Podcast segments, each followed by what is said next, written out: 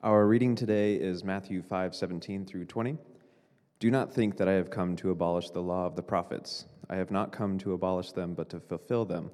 For truly I tell you, until heaven and earth disappear, not the smallest letter, not the least stroke of a pen, will by any means disappear from the law until everything is accomplished.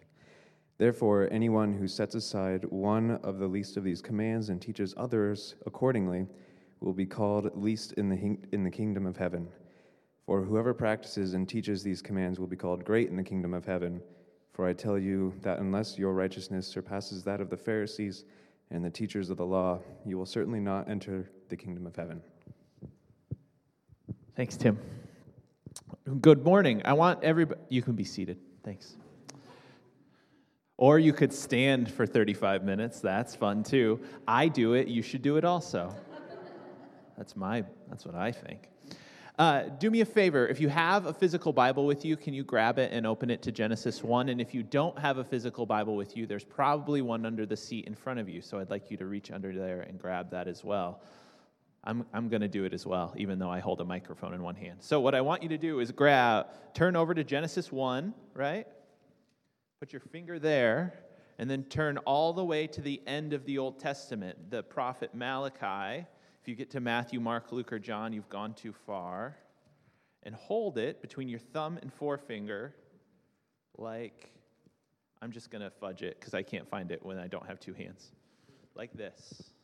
Right? Everybody do that with me. Do you see how much of your Bible you're holding? Would you say that's more than half of your Bible? Correct, correct.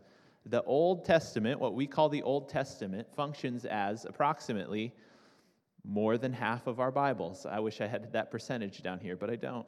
So, so I'm just going to say more than half.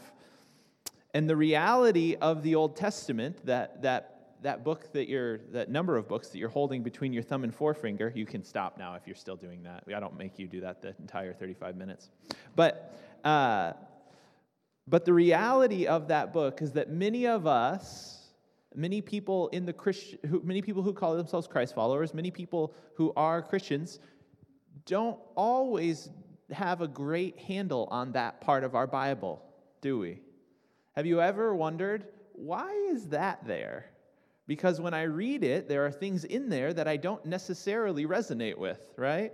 Sacrifices and the like. It doesn't always make a lot of sense to us, does it? If we're being honest with ourselves. I think when we look at the New Testament in general, it makes sense, right? Because we have the Gospels, which is the story of Jesus' life, and then we have. Uh, then we have the book of Acts, which is the story of Jesus' followers and kind of how they got this whole thing started. And then finally, we have the epistles, right? These letters that were written from Christian leaders to churches in the first century. Those make sense to us, right? We can kind of get our heads around what's happening there. But when we read the Old Testament, it's a little bit more difficult, isn't it? It's a little bit more of a stretch. Why does this, these, this set of books, what is often referred to by Jesus as the law and the prophets, which constitutes the Torah or the book of Moses, the, often called the Pentateuch, which is the first five books of the Bible. And within those first five books of the Bible, we see all of the law, which is why it's often called the law. There are 613 laws in the law, which uh, is comprised of 365 negative commands or laws. These are laws that you are supposed to, about things that you are not supposed to do. And then there are 248 positive laws, or things that one is supposed to do. So we have the law, we have the book of Moses, we have the Pentateuch. And then after that, we have the prophets. The prophets. All of these books and there are some other ones thrown in there. There are historical books and the Psalms and the Proverbs. But in general, what we talk about as the Old Testament, Jesus refers to as the law and the prophets. And the issue we run into, I think, is that very often we just don't know what to do with it, do we? We don't know what to do with it because we run into passages like this. And I put this in the King James because it was funnier to me. I think we have it on the screen. I'm going to read it. Do we? Yeah, there it is. All right. Uh, this is the Bible, so you can't get mad at me for reading it. When men strive against one another, uh, when men strive together one with another, excuse me. And the wife of one draweth near to deliver her husband out of the hand of him that smiteth him, and putteth forth her hand and taketh him by the secrets. My wife's the only one that gets it. Uh, then thou shalt cut off her hand, and thine, thine eye shall not pity her. Do you guys know what that is happening here? The King James is very confusing, isn't it? I put it in the King James because I thought it was hilarious, but apparently no one else does. Um, what's happening here is that somebody has taught this guy who's getting beat up by another guy, somebody's taught his wife in one of those modern day self defense courses, and she knows directly where to go when in self defense. Are you catching my drift here? Right? Are we following? She's, ta- she's taking her aggressive aggression out on his undercarriage. Um, so we've gone that direction this morning. Uh, it's in the Bible, though. But the command is that if she does this, she's supposed to get her hand cut off, right? That's what, that's what the punishment for doing this is. That's a, that's a strange commandment, right? Can we all agree on that? It's, it's slightly strange. Here's a couple more. Uh, in, in, if you read Leviticus 19, there's this whole list of them. Some of them make a lot of sense to us, and some of them might not. In Leviticus 19 19, we see that uh, we're not to wear uh, clothing that has mixed fabrics in it. So you can't wear a wool polyester blend. That's unacceptable, right? And then in Leviticus 19 28, we have laws about not wearing tattoos, they're not getting tattoos. My son wears tattoos because we put fake ones on him. But uh, not, not receiving a tattoo on your skin. And there are other uh, passages that are just as confusing, right? There are other passages that are just as hard for us to get our mind around. So, what are we supposed to do with this? What are we supposed to do with this? How are we supposed to listen, hear these words, and apply them to our lives if that's what we're supposed to do with the Bible, right? How do we do that? Because we have these we have these laws and these passages that are a little, very obviously very kind of hard to get our minds around. So then we have laws like in the, like the Ten Commandments, and I think we would all agree that the Ten Commandments in general are things that we should do, are rules in a sense that we should follow, right? So so what do we do with this? How do we how do we handle this book called the Old Testament? What are Christians to do? It's pretty confusing. And most Christians, I think, don't know the answer to this, if I'm being honest with you. If you're having a conversation with someone and they ask you this question, do you believe in the Bible? Do you believe the Bible? Most Christians would, argue, would say, yes, I believe the Bible, right? And then the same breath, then they might ask, then why are you wearing a shirt with mixed fabrics? And why are we having this conversation at Joe's Crab Shack, right? These, uh, you're not supposed to eat shellfish in the Old Testament either. It doesn't affect us in Iowa because we don't have good shellfish here. Um, but you can't have uh, you can't have that shrimp cocktail at Christmas. So uh, if and then they ask you that question, and most Christians, I would argue, just kind of look with a blank stare, right? I don't know why I'm not supposed to do that, right? I, I really don't. When we read the New Testament, and understand it, it makes sense. But when we carry that over into the Old Testament, it doesn't make as much sense to us, does it? It's just a little bit confusing. And most of us, if we're, if we're being honest, don't, definitely don't know how to distinguish between the laws in the Old Testament that we should import into our lives and those that we should not, right? It's a difficult thing. It's actually quite difficult. And most Christians just kind of ignore it. We put it off. We don't talk about it, do we? But it's really, really important. And I think this is why, in our passage from the Sermon on the Mount, Jesus actually addresses this very issue today. It might not look like it on the surface, but this is what Jesus is talking about. What ought we to do with the Old Testament? How ought we to handle this particular set of books? Because it was becoming an issue. Jesus is laying down in the Sermon on the Mount what faith and life should look like now that the kingdom of God is on the scene. Now that Jesus has arrived and has begin as the Messiah and has begun to usher in this thing he calls the kingdom of God or the kingdom of heaven. Now, part of the reason that this uh, text appears right here is because Jesus is, there is some suspicion, I think, that Jesus is going to do away with the Old Testament. Or at least that he, in his teaching and in the way he's conducting himself, he is undercutting the law of Moses. That this, this big Mosaic law that everyone in the Jewish world at this time and in our time, in many cases, have built the, the entire structure of their lives on. That Jesus was in some way, with his work and his, in his ministry, undercutting the law of Moses. There were questions here, and Jesus was accused of this. In Matthew 12, the, the Pharisees come and accuse uh, Jesus' disciples of not observing the Sabbath, which was one of the central, the primary rules that one had to follow if one was a Jewish person. And Jesus doesn't say they weren't breaking the Sabbath. He says he defends them, right? And says the Sabbath was made for man, and didn't, didn't David break the Sabbath just like this? So clearly, there were some issues that were beginning to arise, and Jesus is going to clear this up. The question we have to ask ourselves, and the question that Jesus is answering, is do we have to shelve the entire Hebrew Scriptures? Should we just scrap them and start over afresh and anew with Jesus' teaching? Or is there something vital there? Is there something important? Is there something that we shouldn't scrap? Is there something we shouldn't just you know, I didn't ask you to then take, after you put the Old Testament between your thumb and forefinger, I didn't ask you to then take scissors and cut it out of your Bible, right?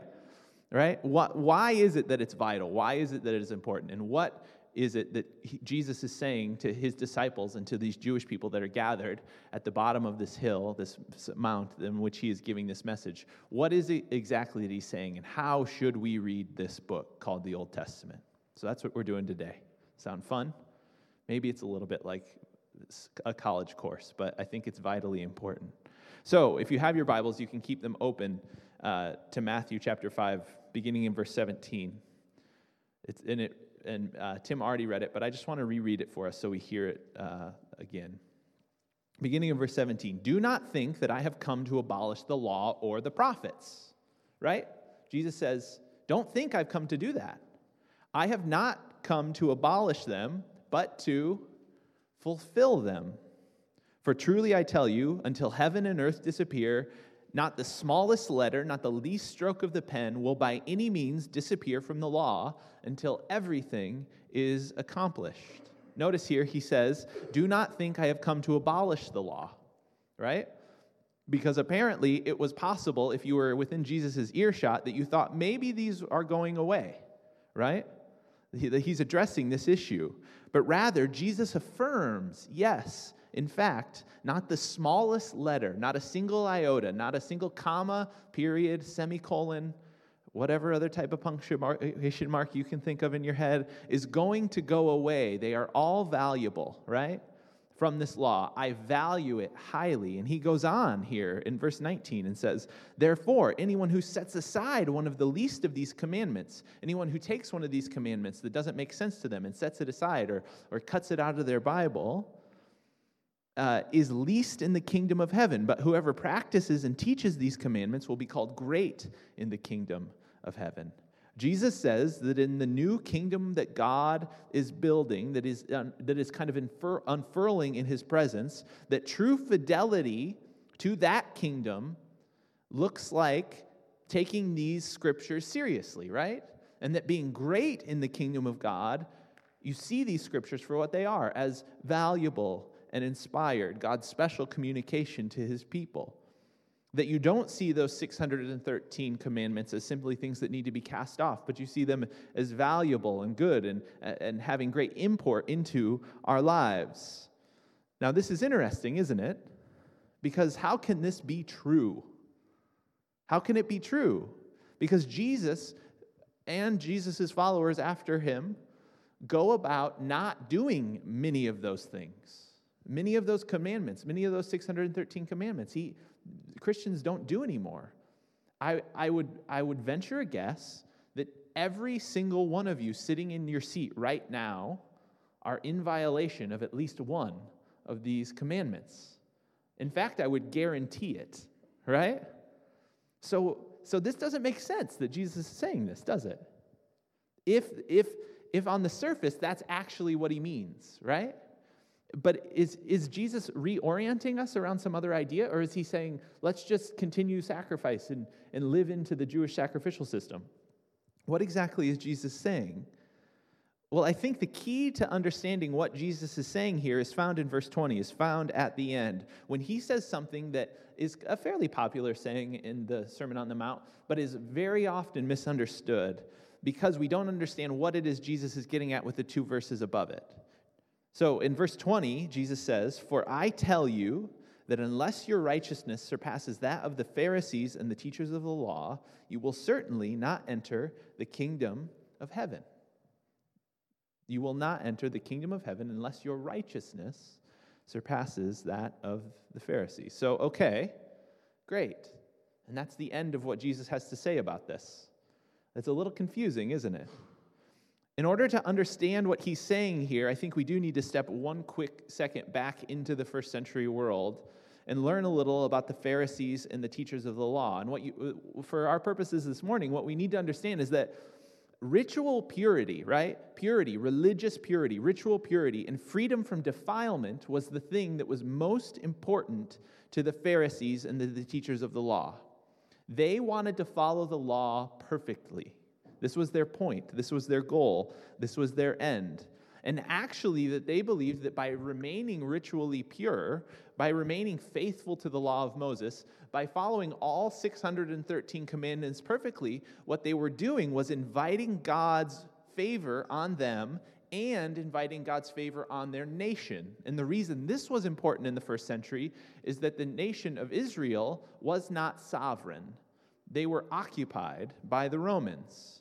And so the Pharisees and the teachers of the law felt that the reason they were occupied by the Romans, and there is a lot of good evidence in the, in the Old Testament to support this, part of the reason that they were occupied was because they were not faithful to the law, that they had strayed from God, and thus God had allowed foreigners to come in and conquer them. And so they believed that if they were going to be delivered from that situation, what they needed to be was the best law followers possible, right? This is so there was all kind there was all kinds of political and religious stuff mixed up in this, and they took it very, very seriously. They took it very seriously. And the Pharisees and the teachers of the law were nearly perfect. They loved keeping the law. They understood the law. They taught the law to others, and they kept everybody else in line because they wanted to maintain the status, they wanted to maintain a, a nation, a group of people who were faithful to the law of Moses, who observed the, the Mosaic law in such a way as that God would shine his face upon them. It was very important to them. They were very concerned with about, about it. And so, for Jesus to say to his audience that their righteousness, which they, when they heard that word, they understood it within the context of the Pharisees and the teachers of the law, when he said that their righteousness must surpass that of the Pharisees and the teachers, that sounded simply impossible. And actually, if you understood it that way, it was impossible. And that's what Jesus wanted to communicate.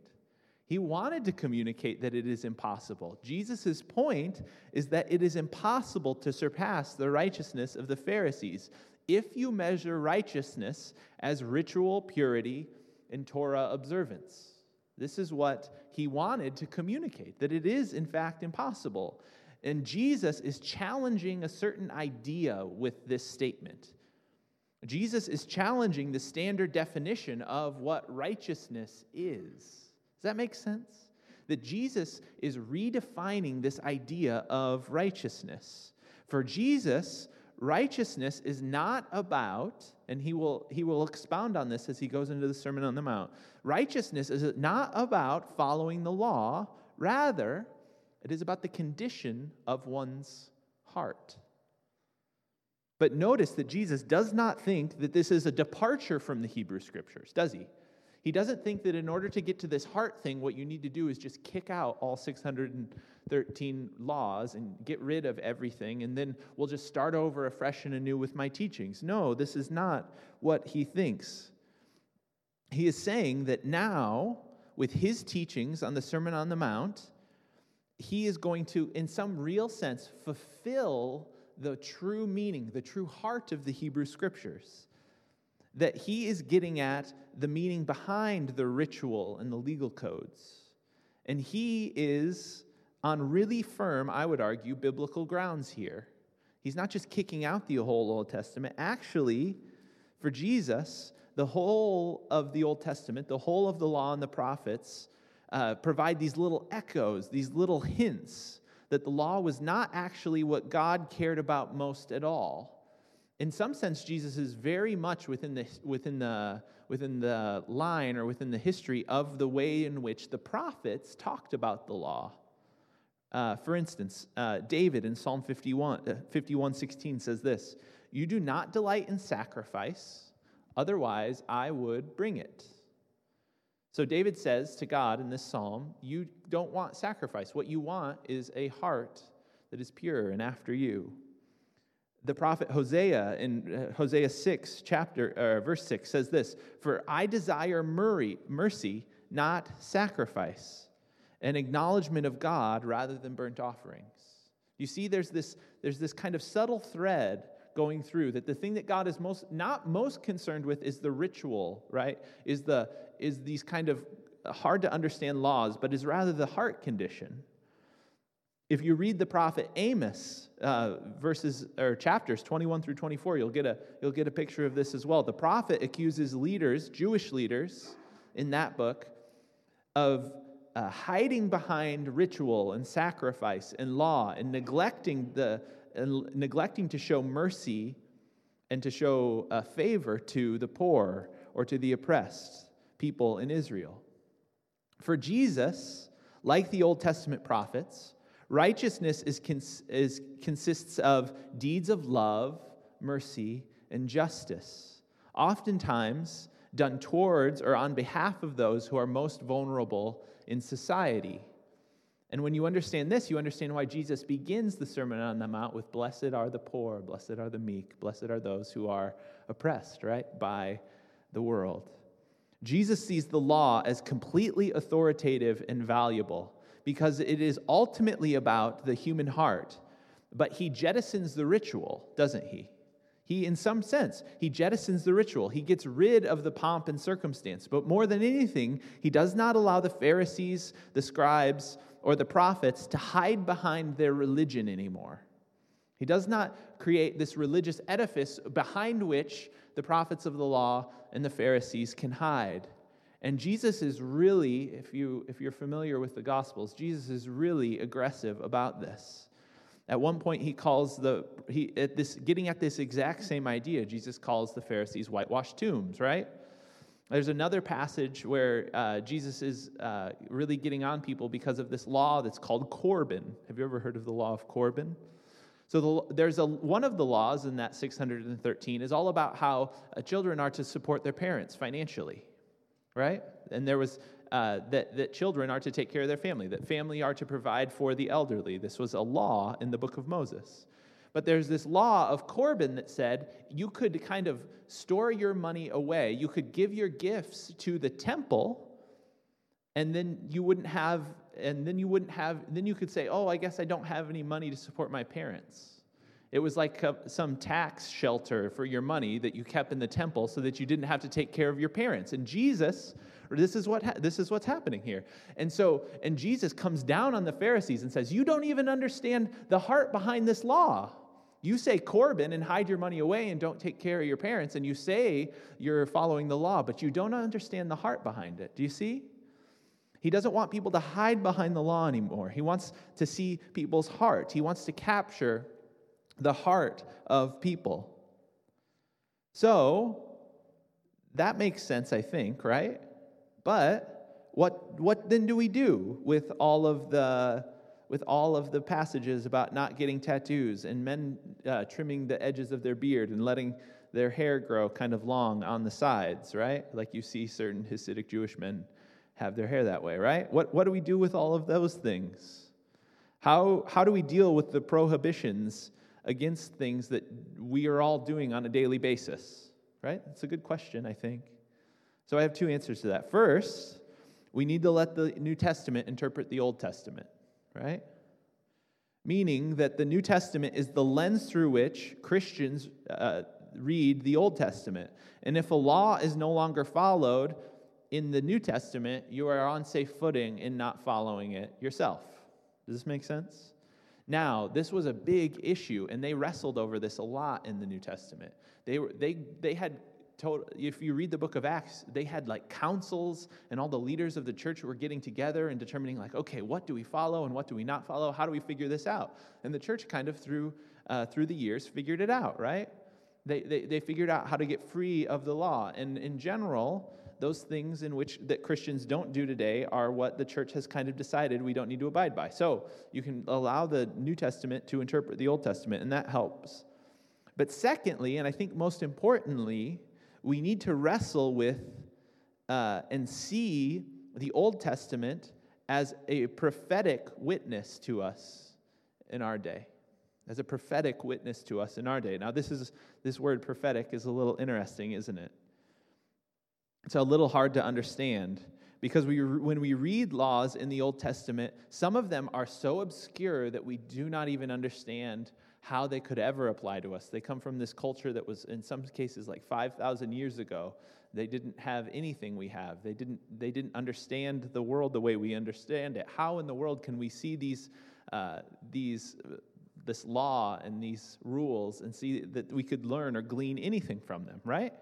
It's a, it's a good question. But what we need to understand there is that there, there is a kind of prophetic or um, uh, foreshadowing of the significance of what Jesus was coming to do. That, that, the, that the heart behind some of these passages is real and true, and we should see them for what they are. We should see them for what they are. And though we might not actually follow them, uh, we might mix uh, milk in with our meat, which is delicious and you should all do.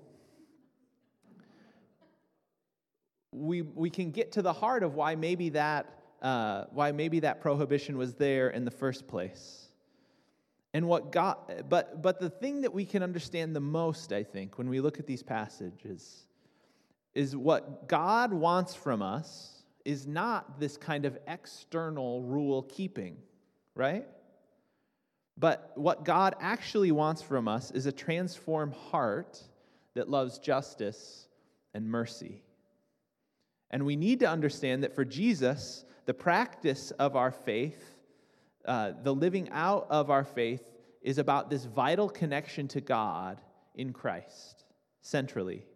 And that in our hearts, our heart our actions should flow out of a heart that is vitally connected to god that, that understands the uh, that understands the heart behind the uh, the rules. Does this make sense? But doesn't see the rules as an end in themselves in the religious system of jesus' day actions and attitudes were not as important.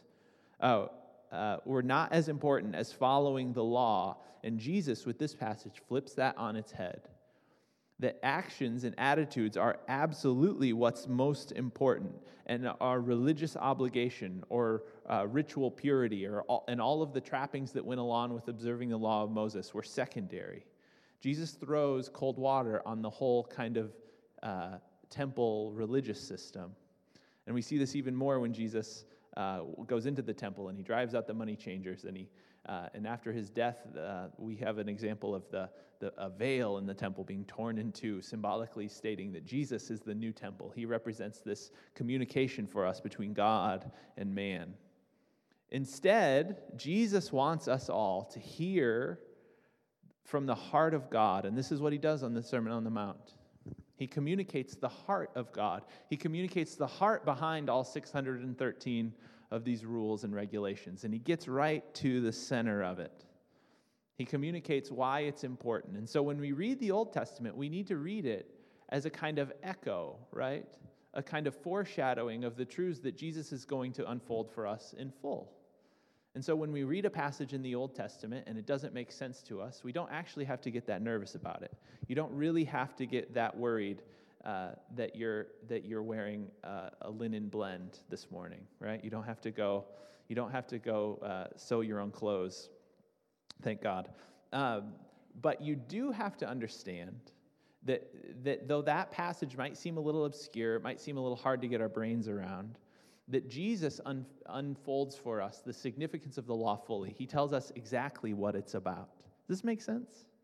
And so when we, when we hold the New Testament, we hold it as the words of God. We hold it as God's special communication to us. We hold it as authoritative, but we hold it that way in the light of who Jesus is, right? We read it in the light of who Jesus is. We read it in the light of the New Testament. And if we do it that way, we read it correctly. But if we read it on its own account, with, with not through the lens of Jesus, we will inevitably get caught up in all kinds of weird stuff. Does this make sense? All right. So, how should this affect my life? Is the next question, right? Okay, Nick, thank you for telling me about the Old Testament and why it's there. But how does this affect my life? How, how should this affect the way that I live as a Christian person, right? This is the question. Well, I, think there's a few things we can take away from this. And the first is that we should cultivate a spirituality where the Pharisees don't win. We should cultivate a spirituality where the Pharisees don't win. Now, what do I mean by that? What I mean by that is that as Christian people, we need to cultivate a spirituality that isn't so focused on rules and regulations and conforming to external standards that we don't allow our hearts to actually be transformed, because this is possible. And I know this is possible because all humans, every human that has ever walked the earth, has this kind of religious compulsion within their heart. We have this religious compulsion to set up rules and regulations for ourselves, to conform externally but not allow our insides to be changed. We all have this compulsion. This happens both in highly formulaic or formal uh, religious systems, and it, it happens in the, the, le- the, less formal religious systems as well.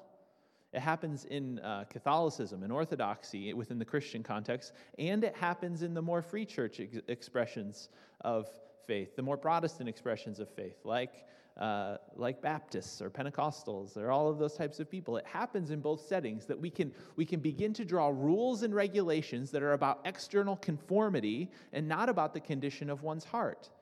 When uh, some of you might be old enough in this place, if you grew up in the tradition that our church is in, which is the Pentecostal tradition, you might remember when shorts were not allowed, right? When shorts were not allowed anywhere. My mom had a friend in high school, and he played basketball. He was a really good basketball player, and his dad would not come watch him play basketball because he was wearing shorts. Right? It's true. In some sense, it doesn't matter what tradition we come from. We're always trying to build up rules and regulations to kind of add on to, uh, to, to add on to our faith, aren't we? We're always attempting to do this. Now, I'm not saying that ritual isn't good because it can be. It can help shape our hearts. And I'm not saying some religious activity isn't good because it can help uh, form us in a certain direction. But when it becomes an end in itself, it becomes a problem. Does this make sense? In, a, in uh, two weeks, we're going to have an Ash Wednesday service. And you might say, Ash Wednesday, that sounds like a strange thing for you to do. And I, I love those types of services. I think they're really, they're really rich and full and meaningful. But we don't go to this service because by going to this service, we are good Christians, right? We go to this service because by, uh, by attending to certain practices, by reading our Bibles regularly, by doing these types of things, we can actually help uh, form our hearts in a specific direction. Does this make sense? And so, by so doing, we become the type of people that have hearts that are a certain way, rather than seeing those things, like attending a service or praying at a certain time every morning, as an end in itself. So, this is the way, uh, this is one way to put it, and I think we have this on the screen. Disciples of Jesus are to ground their moral opinions and overall way of life in the Bible, reading all of the Bible as Jesus did in a way that emphasizes God's grace, the moral heart of the Old Testament law, the content of righteousness as works of justice, mercy, and love, knowing that this is only possible if we allow our hearts to be transformed by God's love and by His grace. We are to ground our lives in the Bible, but we are to know that it, it is only possible to ground our lives in the Bible, our actions and our morality in what the scriptures teach, so long as we allow our hearts to be transformed by God's love and by God's grace. This is what it's all about. The scholar Dallas Willard says this People sometimes uh, dismiss the importance of hearing God by saying that if you just do everything God commanded, you are doing God's will. But you could do all that God explicitly commands and still not be the person God would have you to be. An obsession merely with doing all God's commands may be the right thing uh, that rules out being the kind of person that He calls you to be. Uh, the watchword of the worthy servant is not mere obedience, but love, for which uh, appropriate obedience naturally flows. There is some good in the attitude of doing what we are told to do by God, which amounts to the righteousness of the scribes and the Pharisees.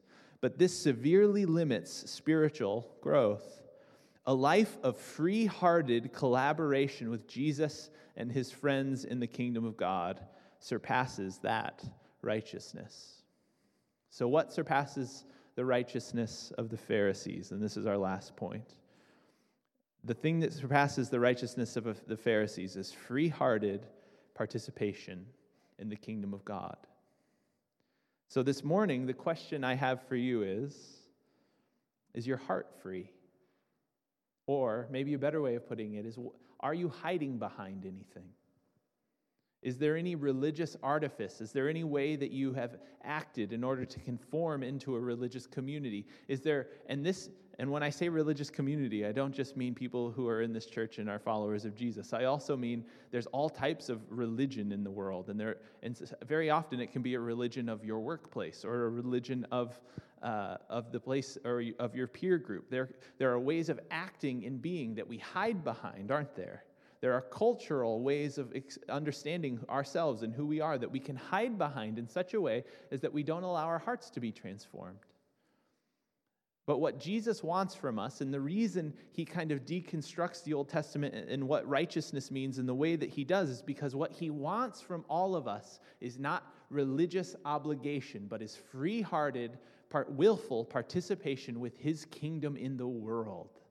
This is what Jesus wants. And so the question still remains Is your heart free to participate with Jesus, or is it bound up with all kinds of other stuff? Have you been hiding behind some religious artifice that has actually not allowed your heart to soar and to freely participate with Jesus and with his kingdom? This is the question we all have to wrestle with. And this is the question that Jesus is asking in this passage on the Sermon on the Mount. How do we get to your heart? How does Jesus get to your heart? And the way that Jesus gets to your heart is by bringing abundant, never running out love and grace. And some of us in this place this morning have been hiding behind artifice, have been hiding behind religious observance, have been hiding behind cultural Christianity, even, as a means of identifying or setting out who we are and what, what makes us who we are. And it, it has defined my identity, but I haven't actually allowed the love and grace of Jesus to penetrate my heart in a, a significant way that would transform me into a person who would want to freely participate in the kingdom of God. We haven't done that. And to be honest with you, it's not a one time thing. It's probably something we all have to battle all the time. This idea that to participate with God, to live within to his kingdom, to fight the, the kind of pull of religion is something we always have to be fighting against, I would argue. Especially for those of us who have been serving Jesus for longer periods of time. Because the longer you do that, the more you kind of wear the groove of the Christian faith and you just kind of get comfortable with that groove. Does this make sense? And so this morning, I want to pray for us. I want to pray for us. I want to pray for us as a community, and I want to pray for you individually. And what, and what, I, what I want as I pray is just for you in this moment to search your heart and to ask yourself have, have I been depending on cultural Christianity? Have I been depending on religious form? Have I been depending on all kinds of things? And my heart has been bound up there, and I haven't actually allowed the grace and mercy of God to transform me in certain areas. That maybe I've allowed those things to uh, make my heart a little cold. And this morning, I believe that the Holy Spirit wants to come and wake you up, wants to open up your heart a little bit. And, and help you to see that it is not conformity to religious systems. It is not, it is not, uh, it is not the religion of uh, your parents or grandparents that uh, makes you a Christian. It is rather it is rather your free hearted participation with what, what, with, with what God, wow, with what God wants to do in and through your life. That's what it is. So let's pray. Father, we love you. And we ask that this morning, as we um, look at your scriptures, as we open the scriptures and we hear what Jesus would have to say to us today, that you would help each of us to be people who don't rely on cultural Christianity, who don't rely on uh, tr- the tradition that we were raised in, that don't rely on um, just external compliance, God, but rather that we allow our hearts to be vulnerable before the love of God today. That we would see and know that you are a God who will settle for nothing less than the core of our being, that you will settle for nothing less than our hearts. And so this morning, God, for those of us in this place who might be, um, who might be bound up, who might feel the corners of our hearts that we haven't uh, relented or given to you, God, I pray for those people that they could lay aside the things that they've been hiding behind that they could come into the light of the goodness of the gospel, of the kingdom of God, and that they could find hope, restoration, and healing in that place. And that your life and light would guide them and rule their heart.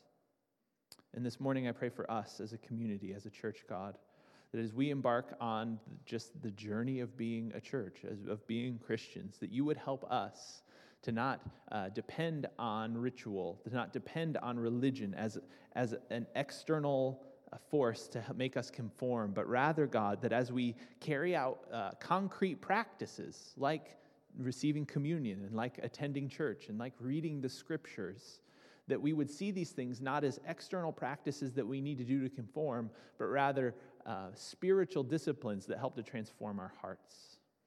Father, uh, we give our lives and our hearts over to you this morning. Would you be in, around, and through everything we do? Transform and change us. We pray it all in the name of Jesus. Amen and amen. So, if you're married in this place, I have one thing to say to you. We would love you to be at our Enrich gathering in two weeks. All right? So, if you've signed up for that already, Ashley has your books out there. And if you have not signed up, whether whether you've talked to your spouse about it or not, this we're going to get this marriage seminar off on a good foot. Uh, go, uh, go sign up. It's going to be a really transformative week. All right? Agreed, married people? Uh, this whole section, just don't listen to me. just leave. All right. Go today. Go to. Go today in the grace and in the peace of the Lord Jesus Christ.